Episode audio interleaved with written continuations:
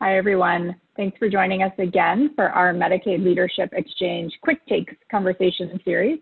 My name is Hillary Kennedy, and I'm the Program Director for Medicaid Leadership here at NAMD.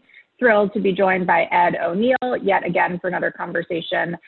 This series is created in partnership with the Center for Healthcare Strategies and funding from the Robert Wood Johnson Foundation. Today's conversation with Ed is going to focus on the concept of VUCA, which should be familiar to all of us right now, which stands for volatility, uncertainty, complexity, and ambiguity. So I'm sure we are trying to lead through at least one of those dynamics currently. So with that, I'll pass it to Ed to share some tips and highlights that he has. Ed?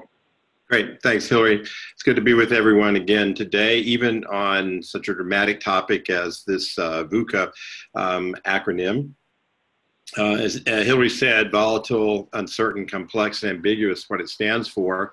I think we've all had our share of this experience over the past few months, so reviewing it's probably not too helpful, but rarely have we had so many things.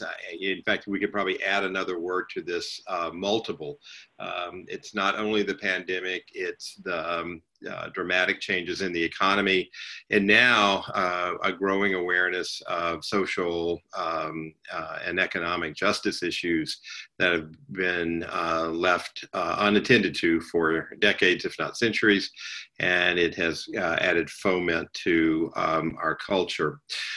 They interact. It's important to kind of tease them out a little bit. Volatile just is the dramatic shifts. How many times have you seen in the newspaper the past few months, not since or never, introducing a data point. The complexity of how these things interact, we understand the macro complexity of epidemiology and the economy and its impact on our lives, but now they've raised a third dimension, and they're all interacting and they're all related, and we see those in bold relief daily, feel them. Uncertain. We don't know how this is going to play out.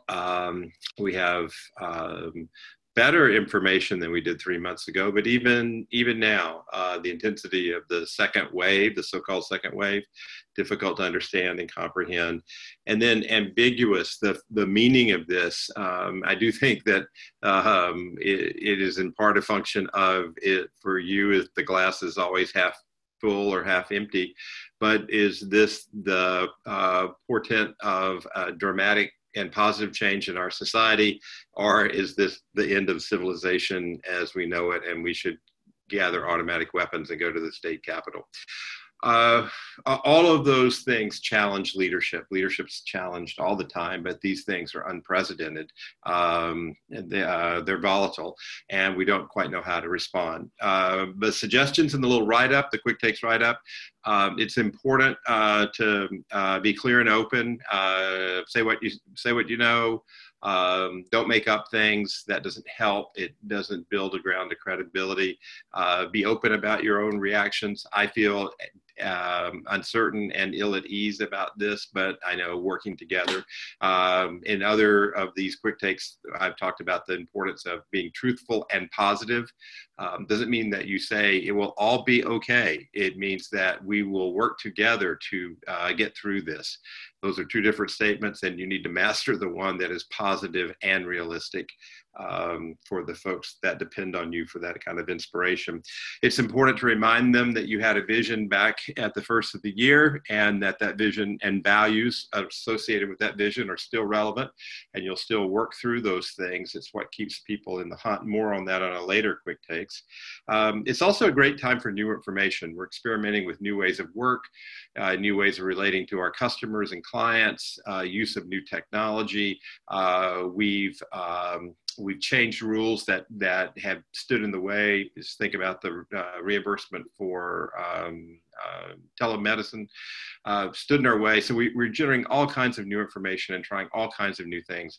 It's important to keep at that, not see those as special circumstances, but learn from them in terms of how we do things better more effectively, perhaps less expensively, because we're going to need all of those things in the post-VUCA age.